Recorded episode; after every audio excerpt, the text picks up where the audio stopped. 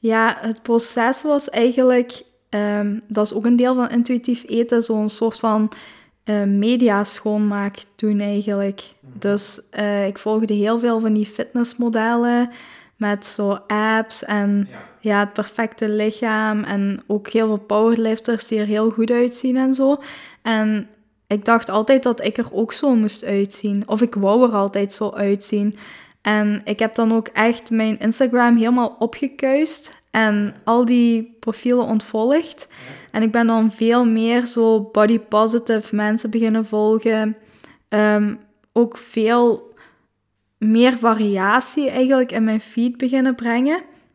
Dus alle vormen, maten, kleuren, uh, genders en zo.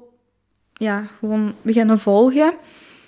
En dat heeft voor mij echt een heel groot verschil gemaakt. Gewoon dat je niet constant zo ja, u vergelijkt met anderen.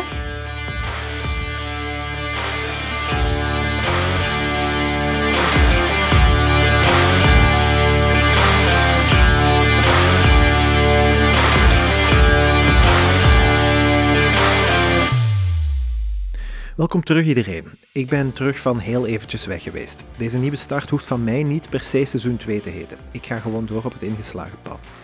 Vandaag gaat de podcast gewoon over mensen en nu alleen een klein beetje meer over Jess of Jessica de Souza. Ongeveer drie jaar geleden ben ik haar beginnen volgen op social media en ik ben in die periode absoluut bewondering beginnen tonen voor de dingen die ze doet. Ze verlegt graag grenzen en test hierin haar limieten. Om een paar voorbeelden te geven, op Europees niveau gaan powerliften en dan als hobby helemaal losgaan in het thai-boksen. Voor mensen die daaraan twijfelen, dat kan best pittig zijn voor een lichaam en de geest. Zoals bij veel mensen kwam er dan opeens een pandemie onze richting uit en dat heeft haar beeld over een aantal dingen wat aangepast. Voeding blijft een belangrijk aspect in haar leven en haar coaching, maar ze doet dat nu intuïtief. Voor mensen die graag willen leren hoe ze nooit meer moeten diëten, Jess gaat daar straks meer over vertellen. Jess is een zoeker, een denker, een vrijheidsstrijder bijna. Een vrije geest en een persoon die doet wat ze wil doen. Dat is niet hetzelfde als doen wat je moet doen. Daar zit langs mijn kant ook weer bewondering in. Ze is daar bovendien heel eerlijk in en dat is misschien ook een belangrijke boodschap in de aflevering van vandaag. Niet alles gaat heel glad en geruisloos, maar het is pas door fouten te maken dat iemand beter kan worden. Ik heb haar ooit een paar keer live zien trainen en sindsdien moet ze mij nooit meer overtuigen dat ze heel sterk is. Als vrouw is het een beetje een onbekende en onbeminde hobby, dat powerliften, maar het kan dus absoluut wel. Jess geeft een heel nieuwe dimensie aan de kracht van de wil. Ze is een ruwe bolster met een blanke pit, met veel empathie en met oog voor het mentale aspect. Recent is ze dan ook een nieuwe hobby gestart, die even snel uit de hand liep dan al haar voorgaande: sound healing. Ik had er nog nooit van gehoord, maar ik heb het ondertussen wel mogen ervaren onder begeleiding van haar. Ik was een proefkonijn, maar ik merk dat ze hiermee op een goed spoor zit. Ik voelde mij een stuk comfortabeler en rustiger. Die avond heb ik ook mijn beste nachtrust sinds lang gekend. We hebben het samen over heel veel verschillende thema's, maar ik wou zoveel leren op een tijd die altijd te kort is. Laten we er gewoon aan beginnen. Brute kracht, gecombineerd met een zacht en plantaardig karakter, Jess de Souza.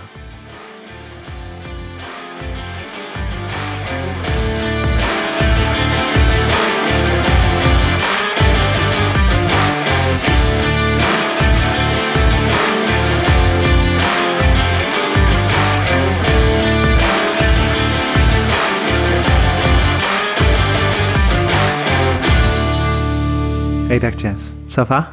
Ja, ça va. Ja? Ik, ik zie aan nu dat het een klein beetje spannend is. Ja, dat is waar. Dat is waar. Maar ik ga je ook vertellen dat dat helemaal niet nodig is. Ehm, is het voor u zo de eerste keer dat je meewerkt aan, aan zoiets als een podcast bijvoorbeeld? Ja, dat klopt. Ja, oké. Is, het, is het gezonde spanning? We gaan, het, gaat, het gaat lukken. Ja, het gaat lukken. Oké, fijn. Um, Jess, dit is niet de eerste keer dat ik op bezoek kom bij u. Normaal hadden wij vorige week samen een aflevering opgenomen, um, maar daar had het lot anders over beslist. Um, omwille van technische problemen kon dat, kon dat niet doorgaan. Maar wat ik me wel nog herinner is, op het moment dat ik u contacteer, want ik volg u al een tijdje op, op Instagram, en met een tijdje bedoel ik echt verschillende jaren, um, dan twijfelde ik ook een beetje of je zou meewerken. Waarschijnlijk ook omwille van het spannend moment zo. Um, maar ik vond op zich dat je toen op dat moment wel iets heel moois zei. Uh, en dat was dat voor u mensen inspireren iets belangrijker is dan de spanning die je nu bijvoorbeeld voelt. Leg dat eens uit. um, Ja, ik vind zo... Als ik een positieve impact kan maken op mensen hun leven, dan vind ik dat belangrijker dan ja, even ongemak van de spanning van de zenuwen. Oké, oké. Ja, snap ik, snap ik. Um, Jess, de belangrijkste reden, of een van de belangrijkste redenen waarom ik eigenlijk wat op je spoor gekomen ben, uh, is omdat jij uh, op je Instagram-account uh, heel knappe en letterlijk heel sterke dingen doet, hè? Als ook in met gewichten en zo. Um, want je hebt een, een hele lange tijd op redelijk intensief niveau zelfs um, aan powerliften gedaan, hè? Mm -hmm. Ja. Wanneer zit je daar ongeveer mee begonnen? Uh, ik ben daarmee begonnen in 2015, mm -hmm. toen ik uh, in China werkte als leerkracht Engels toen ben ik eigenlijk bij een personal trainer terechtgekomen en die heeft me dan de drie lifts geleerd, dus squat, bench en deadlift. En toen ben ik daar op drie maanden tijd um, best wel goed in geworden eigenlijk. Ja. Um, ik woog toen 54 kilo en toen ben ik op drie maanden tijd na een 85 kilo squat, uh, 50 kilo bench en 100 kilo deadlift geraakt. Oké, okay, dus dat is eigenlijk meer dan ik weeg. Uh, dat zou je zo de lucht in kunnen duwen. Ja. Oké. Okay. Hoe, lang, hoe lang heb je in, in China gezeten? Een jaar. Oké. Okay. En uh, dat was na je studies?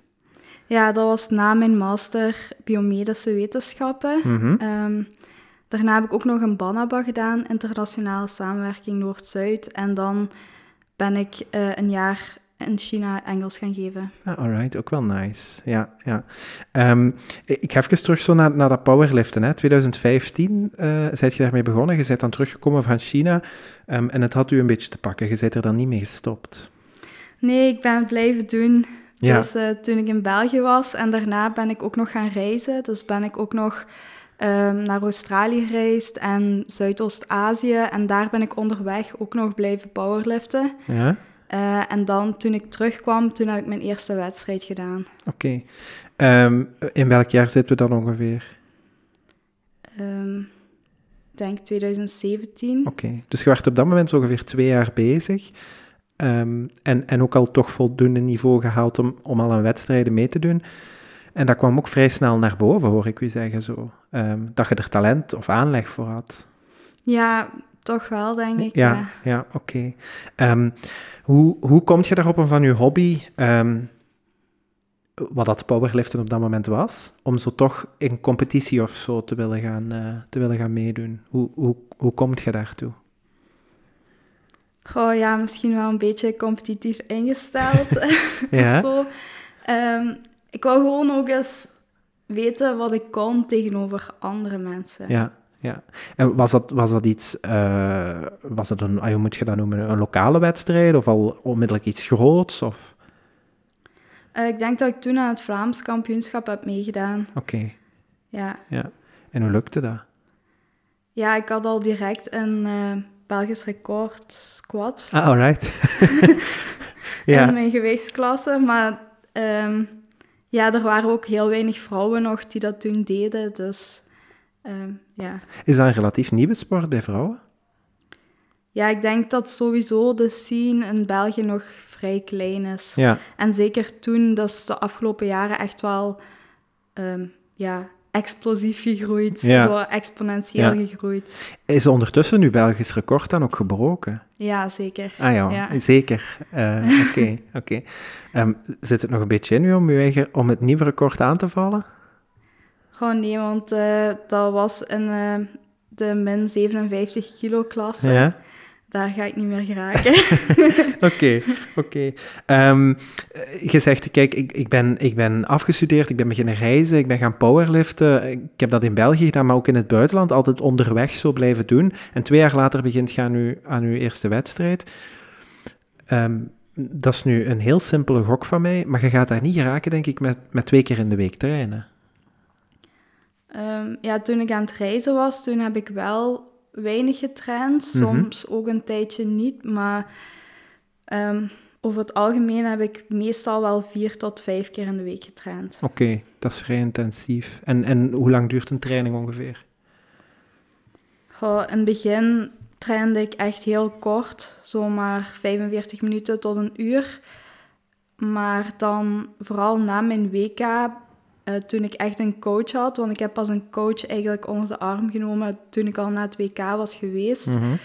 Toen um, waren dat echt wel lange trainingen, zo tussen twee, drie uur. Um, en dat was ook echt wel zwaar. Oké, okay. en dat weet ik. WK was 2019. Mm -hmm. Ja, klopt hè? Ja. Dus op dat moment zit je er vier jaar mee bezig. Um, en, en ook al onder professionele begeleiding, hè, om, om, het een, om het dan een naam te geven. Zo.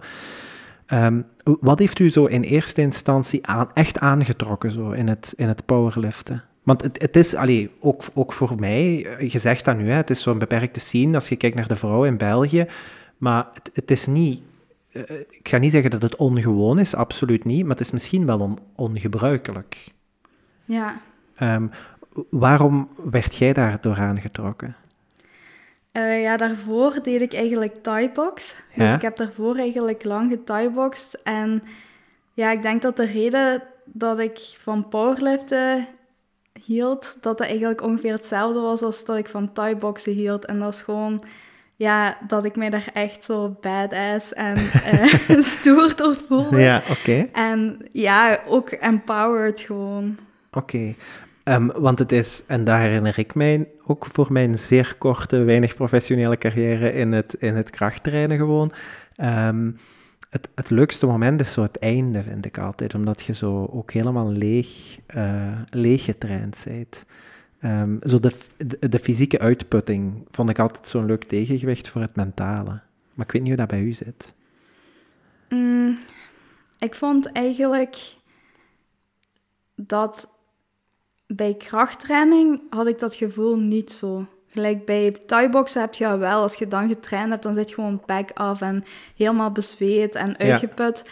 Maar dat had ik bij krachttraining niet. Um, wel toen ik die trainingen van twee, drie uur deed, maar dat vond ik er dan ook niet meer leuk aan Mhm. eigenlijk. Daar zit je zo'n beetje een, een grens over gegaan tussen wat je leuk vond en wat moest eigenlijk. Ja, toen Ja. begon het echt zo moeten te worden. Dus ja, de training legt dan, trainer legt je training op en je moet dat dan doen, ook al heb je een mindere dag of je voelt je niet goed. En ja, vanaf toen vond ik het eigenlijk niet meer Ja. leuk. Is, is, is zoiets volgens u een juiste, een juiste strategie, tussen ons gezegd en gezwegen? Goh, ik denk dat je daar... ehm, ja, ik denk dat dat sowieso ook mijn fout was. Of ja, fout is misschien een groot woord, maar ik denk dat het een beetje aan mij lag ook. Dat ik, ehm, ja, dat ik het ook allemaal deed, terwijl ik mij misschien niet goed voelde. En misschien had ik me daar iets meer tegen moeten uitspreken. Mhm. eh, of iets beter moeten over communiceren. Nochtans heb ik regelmatig gezegd van, kijk, ik voel me uitgeput, de trainingen zijn te lang, maar dat is dan minder naar geluisterd, omdat ik eigenlijk toch heel sterk vooruit bleef gaan. Dus ik heb het gevoel dat trainers vaak denken van, oh, zolang dat ze heel goed vooruit blijft gaan, dan is ze niet overtraind. Mhm. En ja, Ja, te- terwijl dat eigenlijk uw progressie met een uitgerust lichaam nog groter had kunnen zijn. Ja, had gekund. Ja, we gaan het nooit weten, maar het had inderdaad gekund. Ehm, want op zich is dat ook wel zo'n actueel thema. Hè? We hebben het daar straks nog even over gehad, nu zo in het midden van de Olympische Spelen. Zo het mentale aspect aan sporten en het fysieke aspect aan sporten. Dat er heel veel tijd in training en voorbereiding steekt. En je moet inderdaad ja, top zijn. allee, op je best op het moment dat er een wedstrijd aankomt. Ehm, dat is ook zo wel iets wat ik mij vaker afvraag. En ik heb absoluut geen ervaring zo in, in allee, heel de scene van zo ehm, atletiek of atleten in het algemeen. Ehm, maar heb jij zo'n beetje het idee dat er voor het mentale stuk ook oog is? Ja, dat hangt heel erg van de trainer af, Mhm. denk ik. Ik Ja. denk wel dat er trainers zijn die daar rekening mee houden. Ja, ik denk dat misschien vrouwelijke coaches daar misschien ook iets meer aandacht voor hebben dan mannelijke coaches. Mhm. Maar ja, ik denk dat het gewoon heel afhankelijk is van de trainer. Ja. Ik ga even terug zo naar uw, naar uw WK van 2019. Hè? Eh, Was dat een beetje zo op uw, ja, noem het uw professionele carrière van sport, op sportvlak? eh, om gewoon een onderscheid te maken tussen de twee. Was dat een beetje zo het hoogtepunt? Ehm, dat was wel een heel unieke ervaring, Ja. waar ik wel best trots op ben Ja. dat ik daar mocht staan. Ja. Ik denk dat ik nog wel gegroeid ben. Ja. Allee, ik ben eigenlijk heel sterk gegroeid in de 63-klasse dan nog. Ehm, maar ja, daar was gewoon minder ruimte om nog naar een EK of een WK te gaan, omdat die, ja, de vrouwen in die klasse op dat moment veel sterker waren en alleen de twee beste die mogen eigenlijk naar ja, een EK of een WK gaan. En er waren dus nog wel een aantal vrouwen die veel sterker waren dan mij. Mhm, mhm. Dus, maar ja, ik ben sowieso nog wel gegroeid na mijn WK. Oké, ja. En ehm, wa- was, was hij het resultaat daar dan op dat moment? Werd je zo... Ja, ik bedoel zo, ook naar... naar ehm, dus je doet die wedstrijd in 2019, je doet je WK. ehm werd je zelf content bijvoorbeeld ook met het resultaat? Ja, ja, zeker. Ja, Dus ja. ik was gewoon super fier dat ik daar mocht staan. Ik had ehm, drie Belgische records. Dus eh, op bench, op squat en in totaal, denk ik. Mhm. Dus ja, daar was ik ook heel blij mee.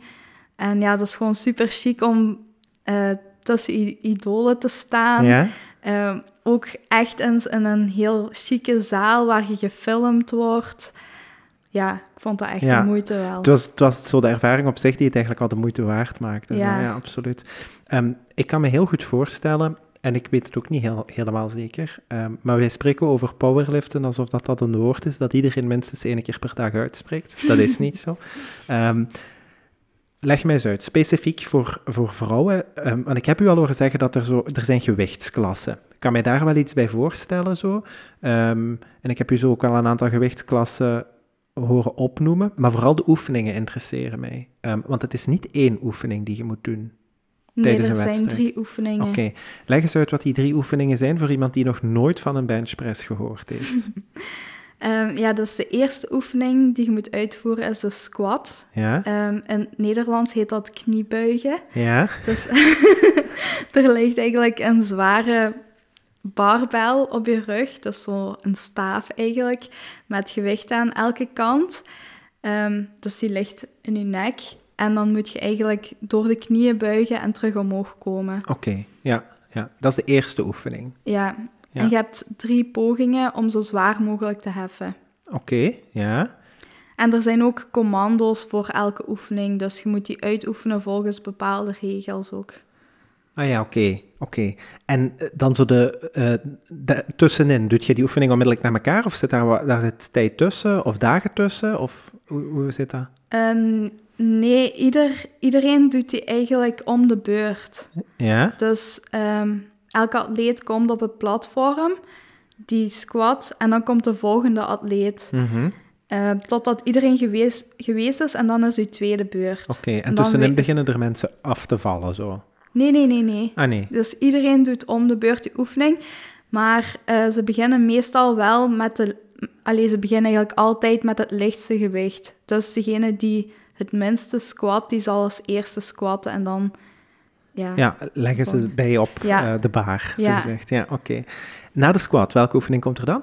Eh, dan komt de benchpress. Ja. En ik heb daar nog nooit van gehoord. Dat is niet waar, maar ik heb daar nog nooit... Wij gaan doen alsof ik er nog nooit van gehoord heb. Dus ja, je ligt met je rug... Het heet eigenlijk bankdrukken in het Nederlands. Dus Ja. je ligt met je rug op een bankje. Ehm, en dan... Dus je houdt eigenlijk die zware barbel met gewichten boven je schouders. En dan laat je het gewicht zakken naar je borst en dan duwt je het terug omhoog. Oké, ja. Dat is, een oef- dat is een oefening die de meeste mensen wel, wel kennen of al ergens gezien hebben, denk ik. Nu kunnen ze Ja. er gewoon een naam op plakken ook. Ja, Eh, en dan is er nog één oefening over. ja de deadlift. Ja. Oh, hoe noemt je dat Nederlands? Ja, het is eigenlijk letterlijk doodgewicht oppakken, hè. Ja, Ehm, dus eh, ja, de, de, de benen een beetje uit elkaar. Eh, het Ja. gewicht ligt voor u. Ja, dat hangt van uw voorkeur af of je je benen gespreid hebt of je benen op heupbreedte. Ja. En dan ligt het gewicht eigenlijk over uw tenen. Dus de barbel ligt over uw tenen en dan, ja, heft je het op eigenlijk. Ja, oké. Ik heb het u zien heffen trouwens op uw Instagram. Eh, ik vond het indrukwekkend. Ja, Eh, ik, denk, ik denk, weet jij zo van buiten welk gewicht dat daar, dat dan, als, als jij het nog weet, dan durf ik mijn eigen record ook verklappen. Ook al is het eronder. Waarschijnlijk is het sowieso is het eronder. Mijn deadlift record op wedstrijd is 150. Oké. Eh, ik, ik denk, van mij is, ik denk 70 of zo, kan dat? Ja. Kan. Ja, dat is ehm, eh, bijna de helft wel. Eh, Ja. Als we naar het halfvolle deel van het glas kijken. Ja. Ehm, en zo tussen, tussen, de, eh, tussen de squat en tussen de ehm bench press en dan de, de squat, De deadlift. eh, of de deadlift, sorry, zit daar dan ruimte tussenin? Of gaat je onmiddellijk door naar de volgende reeks? Of, of is dat eigenlijk op een andere dag? Hoe, hoe zit dat? Ehm, soms is er... Nee, nee, het is altijd op dezelfde dag. Mhm. Dus de dag begint eigenlijk met een weging. Dus je wordt gewogen in je gewichtsklasse. Dan is er meestal ehm, een half uurtje of een uurtje tijd om te eten. En dan begint je met opwarming. En dan begint de wedstrijd. Dus dan begint de squat. En dan tussen de squat en de deadlift zit meestal heel even pauze. Ehm, waar dat je nog even kunt eten en drinken. En dan begint de opwarming weer. En dan tussen de bench en de deadlift zit meestal ook nog even pauze. Maar ja. echt niet lang, zomaar Nee. een kwartiertje of zo. Oké, voor alle duidelijkheid, want als ik bijvoorbeeld naar de fitness ga, dan doe ik dat gewicht eh, tien keer of zo. Voor jullie is het één keer, hè? Eén keer, ja. Ja, dus dat is, dat is ook wel zo eh, maximale inspanning. Ehm, het WK, unieke ervaring, eh, heel leuke ervaring voor u ook. Eh, maar tegelijkertijd, en daar hadden we het daar straks ook al eventjes over, zat daar ook wel zo ehm, het, het begin van het einde van de grote liefde? Ja, Ja, omdat ik eh, heel erg heb moeten diëten ook, om in die gewichtsklasse te geraken. ja, En dan ook een watercut. Ja, dat was voor mij mentaal ook heel zwaar. Dus leg eens uit wat dat is. Een watercut. Ja, Ehm, dat is eigenlijk op heel korte tijd nog heel veel gewicht proberen kwijt te geraken. ja, eh, door je vocht te manipuleren. ja, En ehm, je doet dat eigenlijk door veel meer water te drinken. Dus dat is meestal ehm, ja, vier keer zoveel water, denk ik, als je normaal zou drinken. Alleen voor mij was dat iets van een 8 liter of zo. Dat je moet drinken ehm, vanaf een week voor de wedstrijd of vijf dagen. Ja, hangt er een beetje vanaf. En eh, dan je zout wordt ook nog gemanipuleerd meestal. Ja. Dus eh, je doet dan ook extra zout eh, innemen. En dan 15 uur voordat je moet wegen, mocht je niet meer eten en drinken. ja. En dan ja, blijf je eigenlijk zoveel plassen. Omdat je lichaam verwacht dat er water komt. Ja, Ah ja, oké. ja en je mocht dan ook geen zout meer eten ehm, voor je wedstrijd. Oh ja, er zijn wel wat factoren waar je mee kunt werken. Dus Ja. sommigen die bouwen het water dan nog eerst af. Of ehm, ja, je hoeft ook niet per se zout te laden. Je kunt ook nog je vezel-inname manipuleren of je koolhydraat-inname. eh, zodat je eigenlijk gewoon ja, vocht verliest. Je kunt echt zo nog redelijk veel vocht verliezen, zo misschien 2 kilo of zo voor mijn gewicht. Wat doet dat met een mens? Eh, goh, ze zeggen dat dat een redelijk veilige manier is Ja. om gewicht te verliezen. Dat dat je prestaties niet echt aantast. Ehm, maar voor mij was dat bijvoorbeeld heel moeilijk. eh, ten eerste zoveel water drinken. Ik vond ook echt, ja, ik voelde ook echt zo druk in mijn hoofd daardoor. Zo echt alsof er zo, ja, mijn hersenen zo. ja, ik Een kon- waterhoofd. ja, ik kon er echt niet goed ja, bij nadenken meer. En ook zo dat 15 uur op voorhand stoppen met drinken, dat vond ik ook heel moeilijk. Omdat ik gewoon iemand ben die heel veel drinkt. Ja, ja. He- Heb je daar zo nog andere dingen van gevoeld? Want mij lijkt dat, mij lijkt, ik zou het mij niet kunnen inbeelden dat ik dat kan zelfs. Vijf, dus eigenlijk drink je 15 uur niet. Ja, 15 uur niet. Ja. Maar ja, normaal slaapt je 8 uur, hè, dus Oké, ja. ja. Ja, dat is wel een stukje minder. Ehm, maar zo, ehm, ja, na het, na het eh, WK, allee, je hebt dan inderdaad die ervaring gehad, is dan zo het powerliften ehm, een, een beetje, ja, niet op de achtergrond geraakt, maar zo gaat daar wat minder, affectie voor op een bepaald moment? Ja, nee, na het WK ben ik er eigenlijk helemaal voor gegaan. Ja? Toen heb ik eh, die coach genomen en toen heb ik echt nog, ja, denk wel negen maanden of zo, Ja? echt wel heel hard getraind. Toen ben ik ook heel veel vooruit gegaan. Eh, toen ben ik wel nog tweede geworden in de 63-klasse en derde van alle vrouwen en zo Mhm. op het Belgisch. Ehm, toen was ik ook gekwalificeerd voor EK. Allee, ik had eigenlijk het minima voor het EK. Dat wil nog niet zeggen dat ik mag gaan, want alleen de, eerste, allee, de twee beste die mogen gaan van die klasse. En ik had dus wel wat eh, concurrentie. Of ja, als je dat zo moet noemen. Ehm, maar toen corona is gekomen en het EK afgelast was, eh, toen is echt zo... Ja, toen had ik echt geen motivatie meer. Heb je zo de weerslag wat gevoeld? Ehm, Ja. En zo in die periode dat je... ehm, ik ga het proberen samenvatten zoals ik het u heb horen vertellen. Hè? Dat je zo inderdaad, je bent dan van eh, een beetje een hobby naar een, naar een intensieve vorm van sporten gegaan met professionele begeleiding. Je voelde dan op dat moment ook al zo dat het u niet altijd afging. Dat gaf misschien ook fysiek gewoon wat pijn en dan daar toch doorheen proberen trainen. Zo. Op het moment dat je dat voelde, want dat interesseert mij dan altijd bijzonder, wat maakt dat je daar dan zo mee kunt doorzetten? Ja, als je zo'n doel voor ogen hebt. Ja, ja. Ik bedoel echt zo inderdaad puur naar mindset toe ook. Ehm, zo ook omgaan met de druk een beetje, om zo te moeten presteren en zo. Hoe geeft u daar een, of ja, hoe geeft jij u specifiek daar een houding in? Ik heb wel nooit zo heel fel druk gevoeld. Mhm. Mijn mindset is altijd geweest zo van... Zo, ik doe het voor mijn plezier. En ik keek gewoon heel hard uit naar die wedstrijden. Want dat vond ik echt het allerleukste. Zo iedereen terugzien en dan kunnen laten zien waar je voor getraind hebt. Ehm, ja, gewoon die hele sfeer daar rond eigenlijk zo... Dat Ja. was zo die day. En daar Ja. keek ik gewoon heel erg naar uit. En toen dat is weggevallen met corona, toen ben ik ook echt mijn motivatie verloren. Ja. Om echt zo, ja, nog serieus te trainen. Mhm. Want toen vond ik ineens zo, ja, die discomfort en zo, ja, dat vond ik het niet meer waard. Ja, oké. Omdat je zo niks had om naar uit te kijken ook. Ja. Ja, oké. Hoe heeft zich dat, dat een beetje geuit? Zit je dan gestopt met trainen of gewoon veel minder gaan trainen? Ja, veel minder gaan trainen. Dus Ja. ja, in het begin heb ik dan nog af en toe... Alleen heb ik nog wel thuis getraind.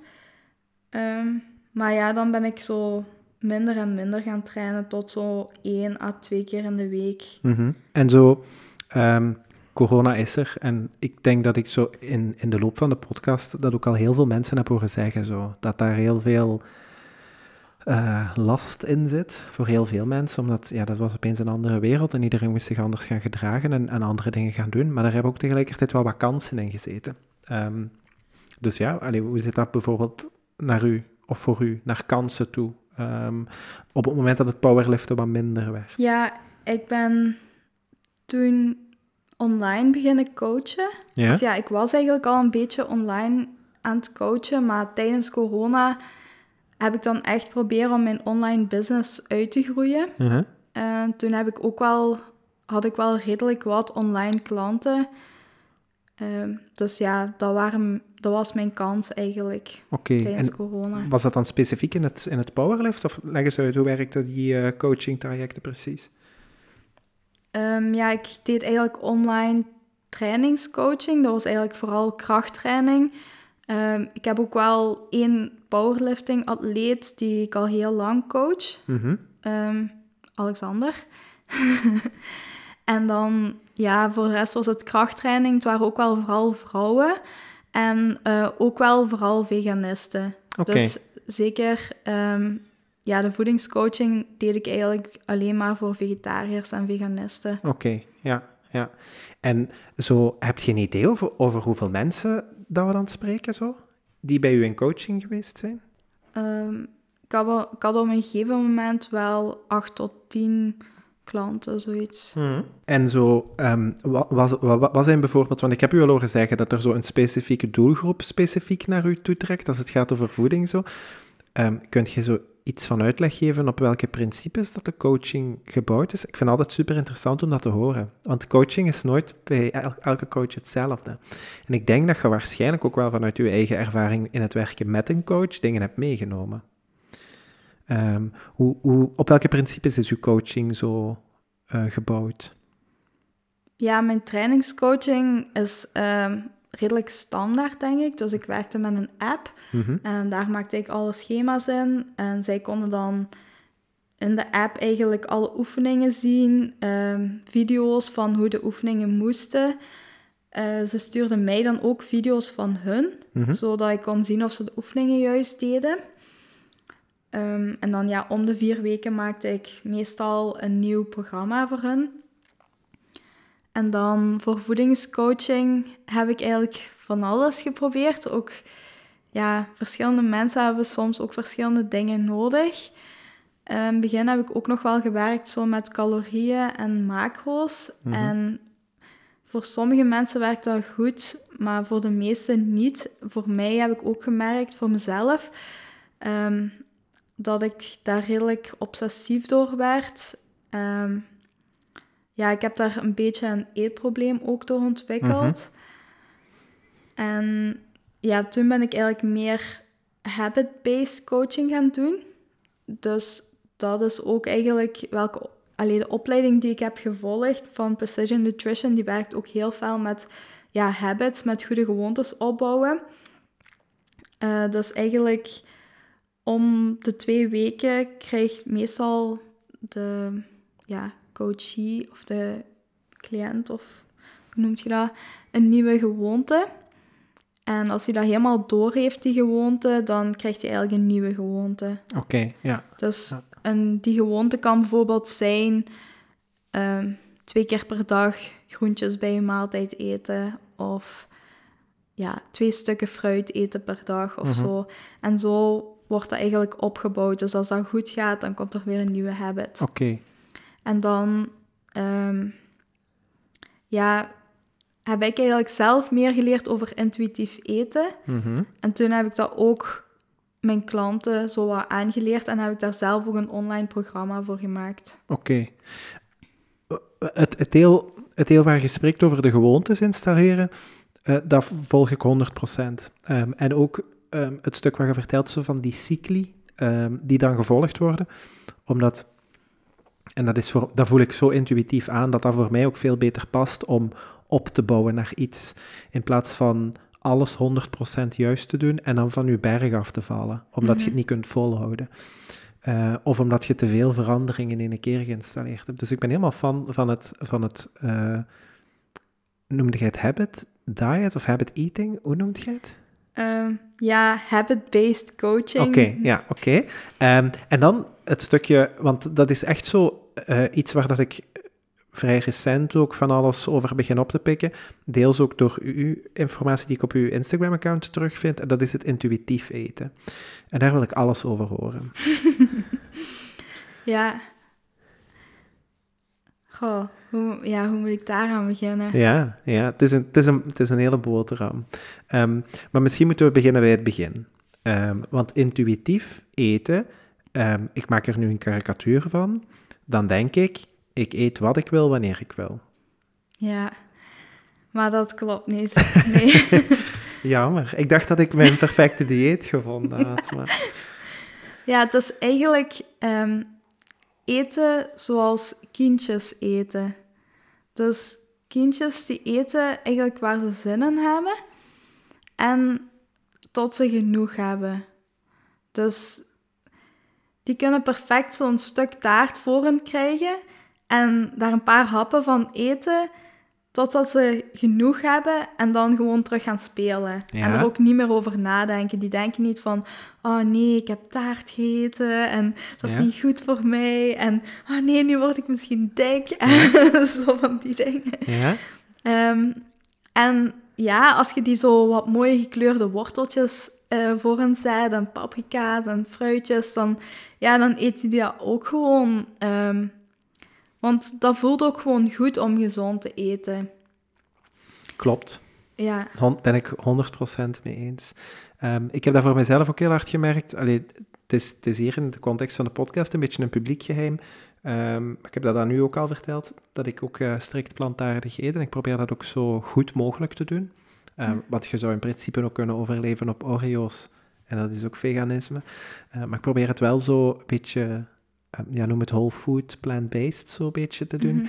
En ik merk dat als ik, hoe beter ik daar uh, over waak, door in de week, hoe beter ik mij voel. Mm -hmm. uh, en dat is zowel door de dag naar alertheid en fitheid en um, ja, algemeen gevoel gewoon. Je zit zo beter in je vel. Als nachts, uh, dan slaap ik ook veel beter. Um, dus het is, het, is, het is daar ook een beetje op gebaseerd. Het, het is, ik hoor u zeggen, het is een combinatie van allee, intuïtief eten als in ik eet wanneer ik honger heb, maar ik stop ook wanneer ik geen honger meer heb. Mm -hmm. um, en dan tegelijkertijd zo wat die goede gewoontes van allee, gezond, lekker uh, te eten. Ja, um, het is ook goed omgaan met je emoties. Dus ook je eten niet gebruiken voor emoties. Um, maar het is ook wel eten zonder oordeel. Dus wat ik bijvoorbeeld zei over dat stuk taart of die pizza of zo. Um, dat ook gewoon toelaten. Want meestal als je die dingen niet toelaat, dan wordt dat zo'n obsessie. Of dan gaat je daarvan overeten als je dat wel mm -hmm. eet. Ja. Um, en dan ja, is een groot deel ook zo gentle nutrition. En dat is dus dingen eten die je goed doen voelen. Ja. En ja. ook dingen mijden die je niet goed doen voelen. Mm -hmm. Is dat... Uh... En ja, jij, kunt spreken vanuit ervaring met uw coaches ook, maar is dat iets dat gemakkelijk aan te leren is? Um, en daar zal waarschijnlijk verschillen in zitten, hè, van de ene tot de andere, maar zo. Um, ik kan mij bijvoorbeeld heel goed inbeelden dat ik... Um, ja, hoe moet ik het eigenlijk uitleggen? Op momenten dat ik mij niet goed voel en ik zoek naar eten, ga ik geen gezonde dingen kiezen. Snap je wat ik bedoel? Mm -hmm. Terwijl uh, dat is eigenlijk... Uh, daardoor hou ik het in stand. Dat wordt een beetje een neerwaartse spiraal. Maar er zijn zeer weinig mensen die zich slecht voelen en uh, niet gaan zoeken naar ja, chips of ijs of chocolade of weet ik veel. Um, is dat iets dat gemakkelijk om te draaien is? Ja, dat is eigenlijk een beetje het aanleren van tools die je kunt gebruiken als je je slecht voelt. Dus wat kan ik doen op het moment dat ik slecht, me slecht voel, dat niks met eten te maken heeft? Dus kan ik misschien ook een warm bad nemen of voor een wandeling gaan? Of kan ik een vriend bellen? Ja, die dingen eigenlijk. In plaats van gewoon een zak chips en Netflix en ja... Ja. Het, het lijkt ook een beetje zo op het... Um, uh, zo het stuk waar dat je een beetje dichter bij jezelf probeert te komen om te leren herkennen wat je eigenlijk echt nodig hebt, in plaats van eten. Ja, klopt. Zie, zie, ik dat juist zo? Ja. ja. Um, en dan zijn we eigenlijk ook al heel erg bezig. Dan zitten we zo in de regionen van alles wat met mindfulness en zo te maken heeft, toch? Ja. Het, is, het gaat over check-ins doen bij jezelf gewoon. Ja. Um, en het is niet vervangen, het is niet eten vervangen door iets anders. Zo voel ik het u nu vertellen. Hè? Mm -hmm. Het is niet eten vervangen door iets anders, maar eigenlijk luisteren naar wat, naar wat je echt nodig hebt, naar wat je echt ontbreekt. Um, en daar spreek ik uit ervaring dat, dat veel mensen denken dat leegtes kunnen gevuld worden met eten. Uh, maar dat is niet altijd zo. Nee. nee. Um, ik, ik, weet nu niet of dat er zo ergens vooraan in uw hoofd zo een gemakkelijke tip zit om, om, daar, om daarmee te beginnen. Um, stel, dat, stel dat ik zo iemand ben, die ik voel me niet goed en ik eet. En ik voel me niet beter, dus ik eet. En dan voel ik me nog niet beter, dus ik blijf eten. Wat is zo een van de eerste tips die je zo iemand zou kunnen geven? Ja, compassie hebben met jezelf. Ja. Dus ja, het heeft geen nut om je ja, te gaan straffen omdat je gegeten hebt als je je slecht voelt. Mm -hmm. Want dat maakt het alleen maar erger. Dan kom je echt zo'n neerwaartse spiraal van... Ah nee, ik heb gegeten en ik voelde me slecht. En ja, ja. dus dat is het niet. Het is eerder zo... Ja, compassie, compassie hebben met jezelf. Zo van, dat is oké. Okay. Mhm. deze keer. Maar wat kan ik misschien wel doen om me op een andere manier beter te voelen? Dat denk ik. Dus eigenlijk is het een beetje uw oplossingen bedenken op de momenten dat je goed voelt. Om voorbereid te zijn op de momenten waarop dat je je minder goed voelt. Ja, Ja. En het zijn dan ook zo de mensen die bijvoorbeeld zeggen: ah, ik, ga, ik ga maar een, paar, of ik- neem maar één stuk eh, taart. Maar dan, nog voordat dat goed op is, zeggen die: ja, nu heb ik toch al een stuk gegeten, het is al om zeep.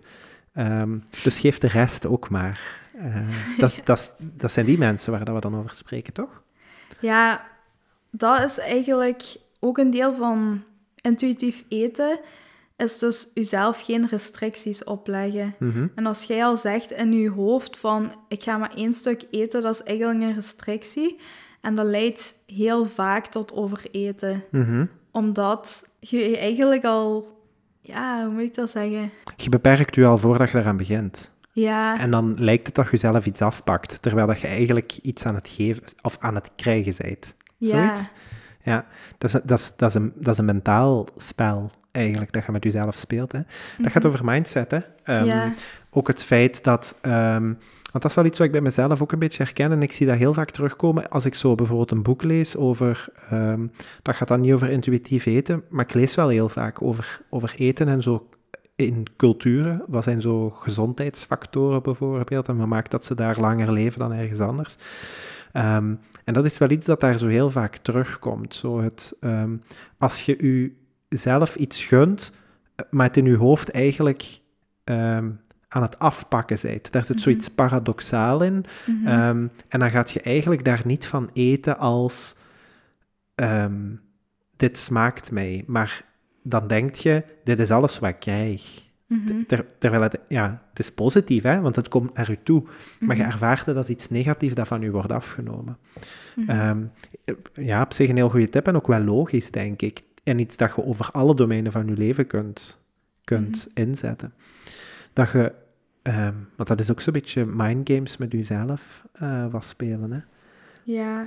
ja, ik had daar heel veel last van vroeger. Ehm, ik had dat bijvoorbeeld met dadels.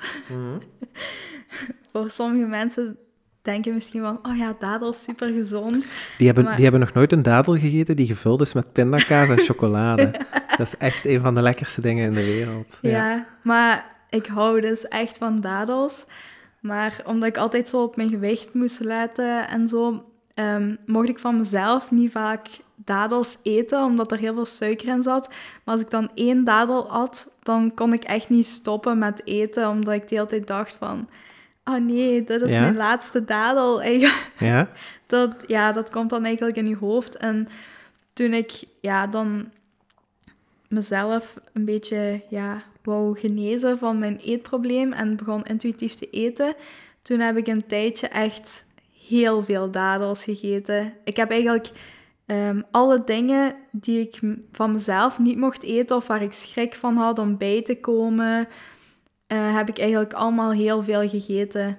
En ik ben dan ook bijgekomen en Ehm, een deel van die genezing voor mij was ook echt om dat te accepteren en om geen bang te hebben van wat anderen daarvan dachten. Mhm. Dus ja, dus ik heb dat echt moeten normaliseren om gewoon dadels te eten. En ja, voor mij waren dan nog heel veel dingen zoals eh, wraps, brood, pasta. Ehm, totdat dat gewoon normaal was. Ook gewoon ijs. Ehm, en ja, ik daar gewoon normale porties van kon eten zonder daar echt van te overeten. Ah ja, oké. Dat is een, een fase waar je moet geraken dan? Of, eh, Ja. Oké. Ik zit nog altijd in de eerste fase, voor alle duidelijkheid. Eh, als iets open gaat, dan is het weg ook. Eh, ja. Dus misschien moet ik nog een tandje bijsteken eerst, voordat het, voordat het normaliseert. Of, Ja, als Ah, ja. jij elke dag een beetje chips eet bijvoorbeeld, Ja. dan is dat gewoon normaal. Maar als jij denkt van, ah, chips, ja, ik mag dat niet eten, ik mag dat niet eten, en je eet dan chips, dan is dat echt zoiets spe- speciaal eigenlijk. Ja. En dan is Ja. de kans dat je ervan overeet echt veel groter. ja. Het voelt dan ook echt letterlijk alsof het de laatste chips is die nog te krijgen is eh, in de wereld. Eh, ja. herkenbaar gevoel. Ehm, ik heb u horen zeggen, en dat vond ik ook wel een heel belangrijke insteek, dat je op een bepaald moment kunt loslaten wat andere mensen daarover gaan denken. Ja. Um, kun, kun je daar zo onder woorden brengen? Het, misschien het moment en, en hoe dat voelt? Um, want ik ben zelf zoiets soortgelijks doorgegaan, meerdere jaren geleden, uh, waar dat de mening van andere mensen op zich, ik waardeerde die wel, maar die kwam minder hard binnen zo. Omdat het mij veel minder raakt nu dan vroeger. Want vroeger vond ik dat heel belangrijk wat andere mensen van mij dachten. En alles moest juist zijn en alles moest perfect zijn. Um, maar zo bijvoorbeeld heel specifiek over, over nu zo het intuïtief eten. Hè? Um, hoe, hoe ervaarde je dat? Hoe voelde, hoe voelde dat? Om daar zo opeens van te voelen dat je daar vrij van waart. Ja, of, of, of bijvoorbeeld het, het verschil, zo voor en na. Ja, het proces was eigenlijk, um, dat is ook een deel van intuïtief eten, zo'n soort van uh, media schoonmaak doen eigenlijk. Mm -hmm. Dus uh, ik volgde heel veel van die fitnessmodellen met zo apps en ja. ja. het perfecte lichaam en ook heel veel powerlifters die er heel goed uitzien en zo. En ik dacht altijd dat ik er ook zo moest uitzien. Of ik wou er altijd zo uitzien. En ik heb dan ook echt mijn Instagram helemaal opgekuist en Ja? al die profielen ontvolgd. Ja? En ik ben dan veel meer zo body positive mensen beginnen volgen. Ehm, ook veel meer variatie eigenlijk in mijn feed beginnen brengen. Dus alle vormen, maten, kleuren, eh, genders en zo. Ja, gewoon beginnen volgen. En dat heeft voor mij echt een heel groot verschil gemaakt. Ja. Gewoon dat je niet constant zo ja, u vergelijkt met anderen. Ehm, ja, wat ik ook heel moeilijk vond, was hier thuis gewoon zo mijn familie. Ja? Ehm, omdat ik daar vroeger als kind wel heel veel commentaar van heb gekregen. Van ja, kritiek op mijn lichaam en zo. En op de hoeveelheden dat ik at en zo. Ehm, en ja, gewoon door dat te doen, door dat proces door te maken, ja, is dat minder geworden eigenlijk. Ook gewoon van, ja, ze zeggen niks. En Ja. dan beseffen van, misschien zijn zij er helemaal niet zo mee bezig zoals ik. Ja? Eh, Want zo komen die reacties, eh, bijvoorbeeld van familieleden en zo, die reacties zijn niet gestopt, of wel? Ik heb eigenlijk niks gehoord, maar ik ben wel bijvoorbeeld heel open geweest op mijn Instagram. Ja? Dus ja, ze Misschien hebben dat hebben misschien wel gepikt. gelezen, ja. Ja, oké. Dus, Ehm, want daarin zit eigenlijk ook een beetje de bevestiging dat jij vooral dacht dat daar reactie op ging komen, Ja, maar dat het klopt. niet waar was Ja. eh, achteraf. Oké, ja. Ehm, is het iets waar je toch wat ehm, kritiek mee vangt of, of wat wind mee vangt?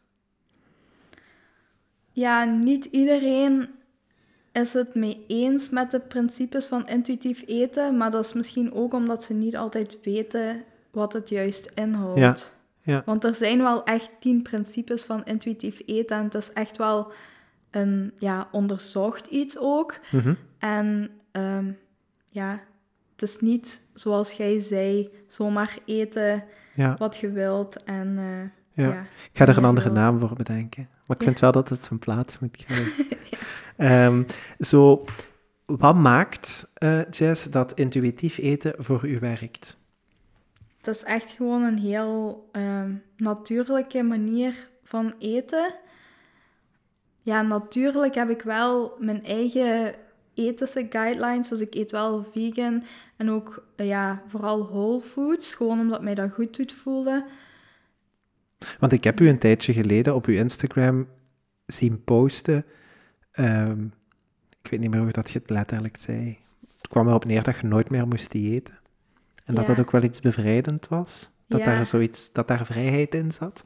Ehm, dus ik wou, ik wou inderdaad allee, ook heel graag horen, zo dat intuïtief eten, voor u is dat een big deal. Allee, zo, en dat is een beetje een deel van uzelf. Je, zit daar ook, allee, je, praat daar ook heel open over, bijvoorbeeld op uw, op uw social media. Ehm, het is vooral daarom zo dat ik vooral eens wil horen, waarom is het zo voor u allee, the way to go? Ja, omdat ik net zo fel gestruggeld heb, zo met ik heb echt alles geprobeerd. Ik heb intermittent fasting gedaan, ik heb low carb gedaan. Ik heb, ehm, ja, ik heb van alle dingen geprobeerd.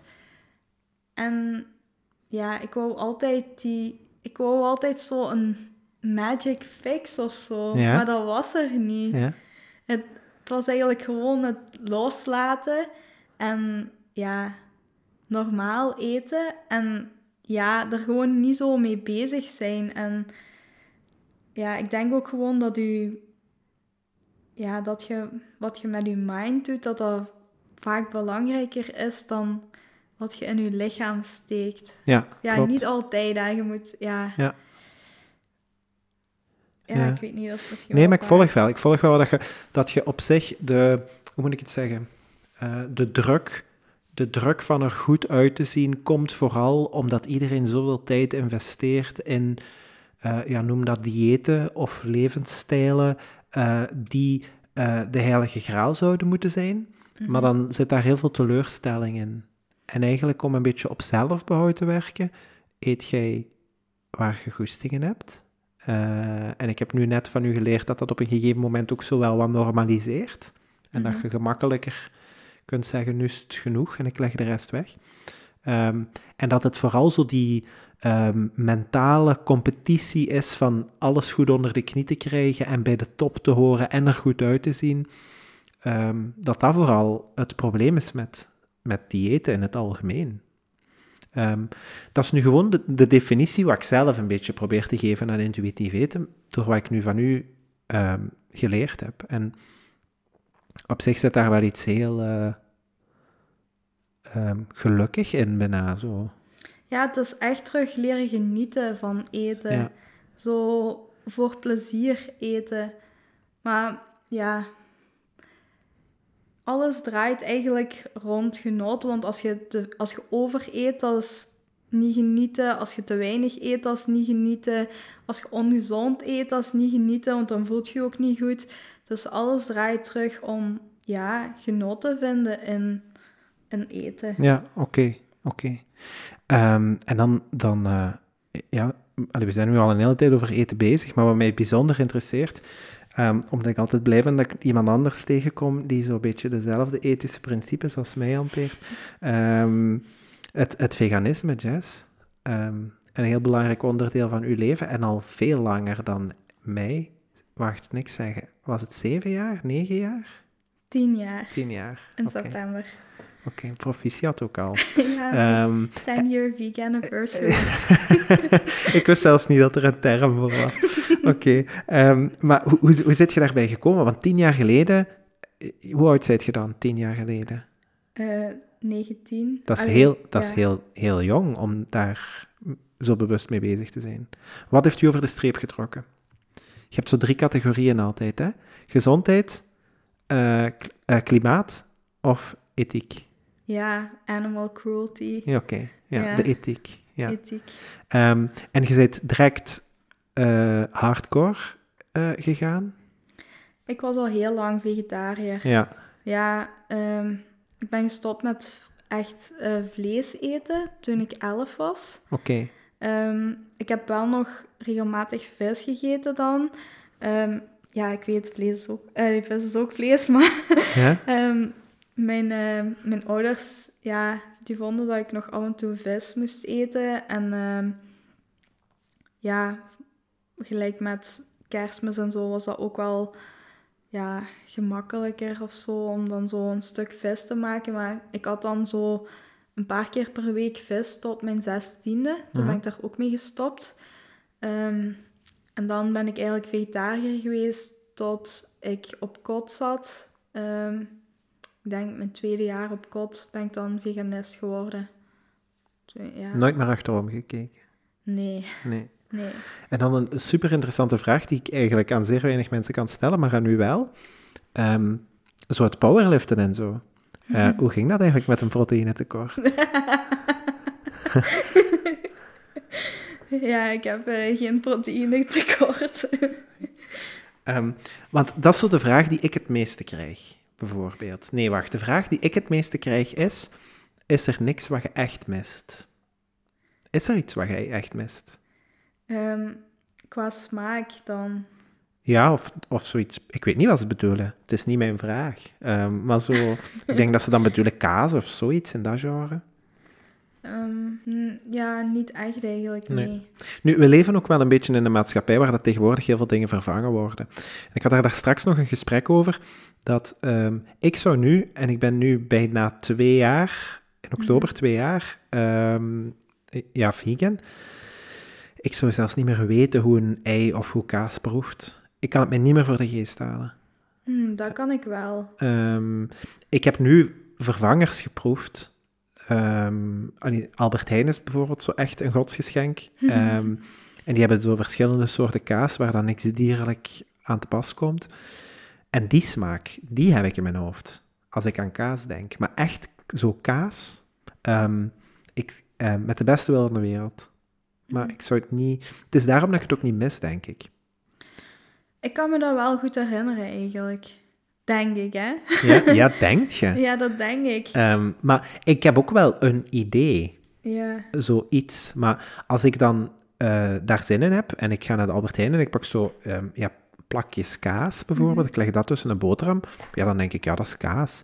Maar als ik dat dan iemand laat eten die uh, gewoon ook kaas eet, ja, die proeft geen kaas. Mm. Uh, en dat, dat zijn de momenten dat het mij zo opvalt. Um, maar dus, allee, um, even over de mensen die heel graag sporten um, en sterk zijn. Uh, ja, jij bent iemand, denk ik, met bakken ervaring op dat vlak. Hoe, hoe manage je dat op een puur plantaardig dieet? ja, het is een beetje combineren van verschillende uh, eiwitbronnen. Mhm. Zoals uh, bijvoorbeeld peulvruchten met granen die redelijk eiwitrijk zijn. Um, sojaproducten, um, ja, als ook uh, vetten die eventueel eiwitrijk zijn, mhm. zoals uh, zaden en noten. En dat eigenlijk wat combineren. Um, en dan eventueel kun je nog altijd supplementeren als je denkt dat dat onvoldoende is met uh, plantaardige eiwitpoeders. Maar mhm. meestal is dat niet nodig. Oké. Ehm, toen, toen jij zo stevig aan het powerliften waart, gebruikte jij dan proteïnepoeder? Ja. Ja, veel? Ja, maar ik was daar echt zo'n beetje verslaafd aan. Ah ja, oké. Dat was echt zo... Het was gewoon lekker. Ja, ik was echt verslaafd aan zo zoetstoffen toen, omdat ik eigenlijk altijd te weinig at. Ah ja, oké. Dus, ja, ja, ja. oké. Ehm, ja, ik heb zo... Um, ik heb daar altijd een beetje bang van gehad, want ik ben jaren geleden ook zo wel even een periode uh, vegetariër geweest. Mhm. En dat voelde eigenlijk juist. Um, ik ben daar dan van afgestapt. Voornamelijk door het sociale aspect. Um, overal waar je komt, is iedereen vlees aan het eten. En jij moest dan altijd ja, niks eten of eten voordat je vertrok. Maar dat lukte dan niet altijd, omdat je van ergens anders kwam. En dan, ja, toch zo dan toch maar weer wat vlees gegeten. De eerste keer dat ik dan trouwens vlees at terug, ben ik echt heel ziek geweest. Omdat ja, je lichaam uh, denkt, uh, wat gebeurt er hier? Hmm. Um, en uh, ja, dan, dan nu dan nu twee jaar geleden zo de beslissing genomen. En uh, ik kan met allez, mijn hand op het hart zeggen dat ik nog nooit zo gevarieerd gegeten heb als vandaag. Um, ik ga ook één keer om de vier tot zes maanden naar de, naar de huisarts voor, voor een bloedanalyse. Dat doe ik standaard. Um, en mijn, ook dat is nog nooit zo goed geweest. Want ik had vroeger zo altijd wel wat ijzertekort. Allee, zo de typische dingen zo. Mm -hmm. um, en nu heb ik niks tekort. En ik moet ook eerlijk toegeven dat ik geen supplementen gebruik, omdat ik het gewoon vergeet. Ze staan thuis, maar ik, ik ben daar te nonchalant in. um, maar ik probeer wel zo veel verschillende... Ik speel zo altijd een spelletje dat ik zo uh, 30, vers, wacht, hè, 30 porties verschillende soorten groente en fruit per week moet gegeten hebben. Wauw. Uh, maar daar zit ook peulvruchten en alles bij, hè? -hmm. uh, en een appel is een portie. En een, en een banaan is ook een portie. Maar dat zijn er twee. En die tellen maar één keer, van maandag tot zondag. Ja. Um, dus dat is zo'n spelletje dat ik dan probeer te spelen. Dan maakt het ook nog wel leuk. Um, en, en dan voel ik mij het beste. En ik, ik merk ook, hoe dichter ik naar de nul kom en hoe, hoe minder gemakkelijk ik de 30 haal, hoe slechter ik mij voel. Ja. Dus er zit voor mij wetenschap achter. Maar misschien is dat voor iedereen anders. Dat is ook... Nee, dat is, is het intuïtief? Ja, dat weten we niet, hè? Als jij zin hebt in die bepaalde groente en fruit op dat moment, dan is het intuïtief. Het, het, het dwingt mij hoogstens om een beetje bewuster te winkelen. Dat wel. Maar ik kan wel de frigo opentrekken en zeggen, hier heb ik echt zin in. En dan maak ik dat. Ik ben Ja. zo geen weekmenu persoon of zo. Ja. Eh, want dat zou stress geven. Mhm, Ehm, dus ik, ik kook intuïtief misschien. mhm. eh, door dingen te combineren die, waarvan ik denk, ah, misschien nog nooit gegeten, maar ehm, dat is mijn wisselend succes. Ehm, maar op zich, wel- op zich wel leuk om, om zo eh, die verschillende dingen een beetje binnen te krijgen. Zo. Ja. ja. Ehm, dus je hebt, je hebt eigen, ja, je zet de bevestiging dat het op een plantaardig dieet geen problemen geeft op het moment dat je op een Europees niveau eh, voor medailles gaat strijden. Dat is goed nieuws. Ja, ja ehm, welk supplement je wel best bijneemt, dat is B12. Ja. Allee, dat zouden eigenlijk alle Dat is het supplement dat ik thuis heb liggen. Oké, Ehm, maar het ligt daar ook maar te liggen. ja, eh, dat zou ik wel pakken. Ja, ik weet het. Ik weet het. Maar er zijn, er zijn ook heel veel producten, zo gelijk eh, Alpro is daar heel sterk in, om in hun plantaardige melk en zo, eh, Mhm. dat te versterken met B12. De yoghurt ook ondertussen, denk ik. En ook de... ehm, maar dat blijft dan natuurlijk een beetje... Ja, dat blijft evenzeer wat ongezond. Maar zo, ik denk zelfs dat in de fishsticks en zo de gebakken vis, maar vegan dan, van de Albertijn, dat daar ook B12 in zit. En in de kaasproducten ook. Alleen de Mhm. vegan kaasproducten. Ja, dat kan. Ehm, dus ze proberen dat wel, omdat, ja, het is een, maar dat is trouwens voor iedereen, hè, dat is ook voor vleeseters zo, dat B12 intake gewoon veel te laag is, eh, over de hele bevolking. Ehm, maar, maar iedereen vindt dat wij alleen de supplementen moeten nemen.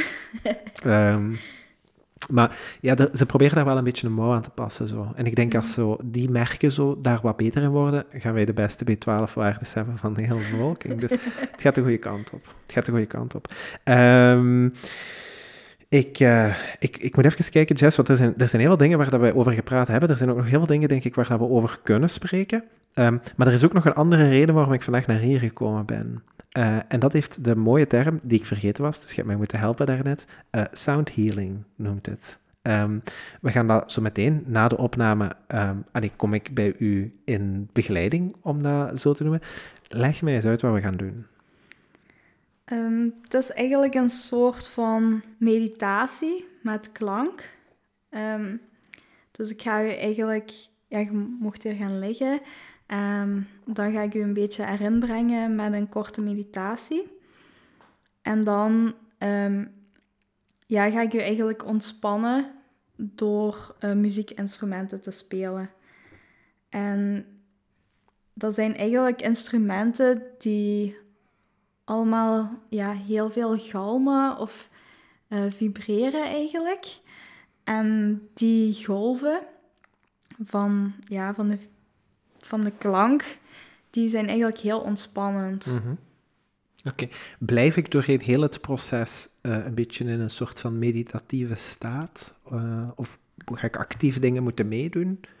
Nee, het is eigenlijk echt ehm, ja, een, een soort meditatie. Dus je blijft eigenlijk, je raakt meestal in een soort van trance. Oké. Het ja. is heel ontspannend.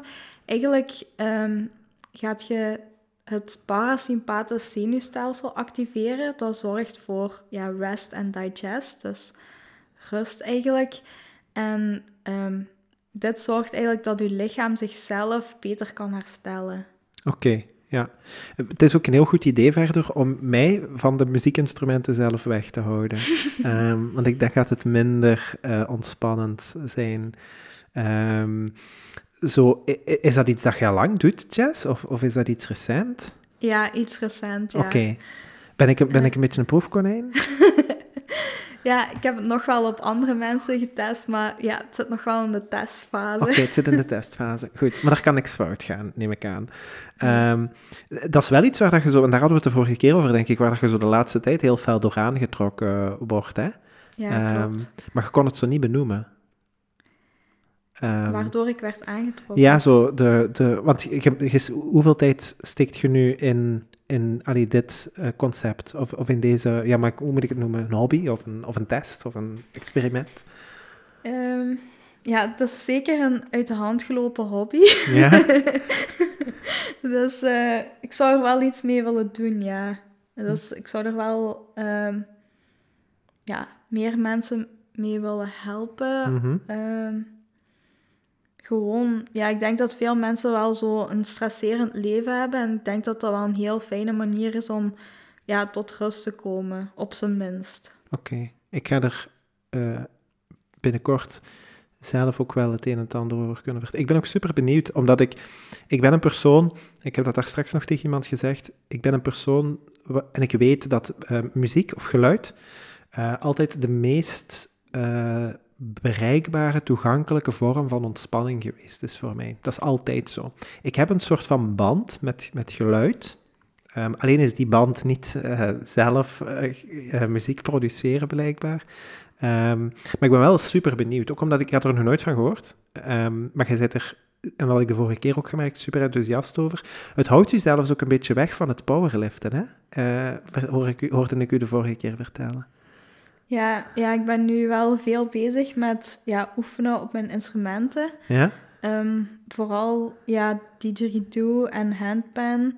Ehm, dat zijn wel instrumenten waar ik nog ja, meer op wil en kan oefenen. Oké, top. We gaan er zo meteen aan beginnen. Ehm, jazz voor mensen die luisteren. Want ik, ik vind dat zo uw, uw stijl, voor, en dan heb ik het misschien vooral over uw coaching zo in eerste instantie. Ehm, daar zitten heel veel, ehm, ja, niet alleen mooie principes in, maar dingen die voor mij ook heel logisch en, en zo ehm, te, logisch klinken en te bevatten zijn. Is er, is er ruimte? Stel dat er iemand luistert en die zegt, ah, ik zoek eigenlijk wel, wel een, een goede coach. Die kunnen u gewoon contacteren, neem ik aan. Ja, zeker. Ja, het liefst via Instagram, of, of hoe heb je dat het liefst? Ja, Instagram kan of ehm, Facebook. Ik heb ook een Facebookpagina. Ja. Ehm, Ja, Ik ga die gegevens allee, ga ik sowieso wel allemaal delen. Ehm, en dat kan zowel over, over training gaan als over voeding. ja, klopt. Of de combinatie waarschijnlijk. Ja. Ja. Of ehm, sound healing kan Ja. ook. Ja. Ehm, we zitten nog in de testfase, maar ehm, dat zou, eh, allee, is dat iets waar dat je nu al concreet mee bezig bent? Gaat dat zo ergens, hoe moet ik het zeggen, opengesteld worden voor publiek? Of eh, je Ja. ziet gewoon wat het er, wat het er komt? Ja, jawel, jawel. Ik ben ook zelfs aan het denken om eh, een samenwerking aan te gaan met iemand die massages doet. Dus dat we eigenlijk een ja, groepsessie doen, Mhm. waarin dat ik de sound healing doe, terwijl hij masseert dan. Ah, alright. Ja, Ja. oké. Dus er zijn wel wat, eh, wat mogelijkheden. Ehm doet, jij dat, doet jij dat trouwens altijd hier, of is, of is het ook op verplaatsing? Of dat is niet de bedoeling misschien? Ja, ik heb dat ook al bij mensen thuis gedaan. Oké, oké. Maar ik denk dat het beste dat we gewoon kunnen afspreken is dat mensen die inderdaad interesse hebben in ehm, ja, de coaching, eh, de voeding of sound healing, dat ze gewoon even contact met u opnemen. Ja, zeker. Eh Jess, ik wens u bijzonder veel succes met alle dingen waarmee dat je bezig bent. Ehm, ehm, ook proficiat, ik ben het woord kwijt, met uw tien jaar Veganiversary eh, in september. Ehm, eh, ik wens u alle geluk toe. Ook heel veel plezier met zo de soundhealing, want ik zie echt wel dat dat iets is dat u bijzonder aantrekt en waar dat je mee bezig bent. Ook met het powerliften. Hou het vooral leuk en ook intuïtief, hè, ook het trainen. En dan, ja, dan horen wij elkaar binnenkort. Ah, wij, ja, wij gaan sowieso zo meteen nog eh, intensief samenwerken met elkaar, maar eh, ehm, ik wens u het allerbeste toe. Laat, Ja, laat het mij daar wel. voorlopig op houden. Ehm, En dan ehm, ja, raad ik ook absoluut iedereen aan om, om te volgen op Instagram en zo. Want de dingen die je vertelt allee, zijn voor mij bijzonder eh, logisch en spreken wel aan. Dat is ook de reden waarom ik hier ben vandaag trouwens. Ja, Goed? dankjewel. Oké. Jazz, salutjes. Dag. Dag.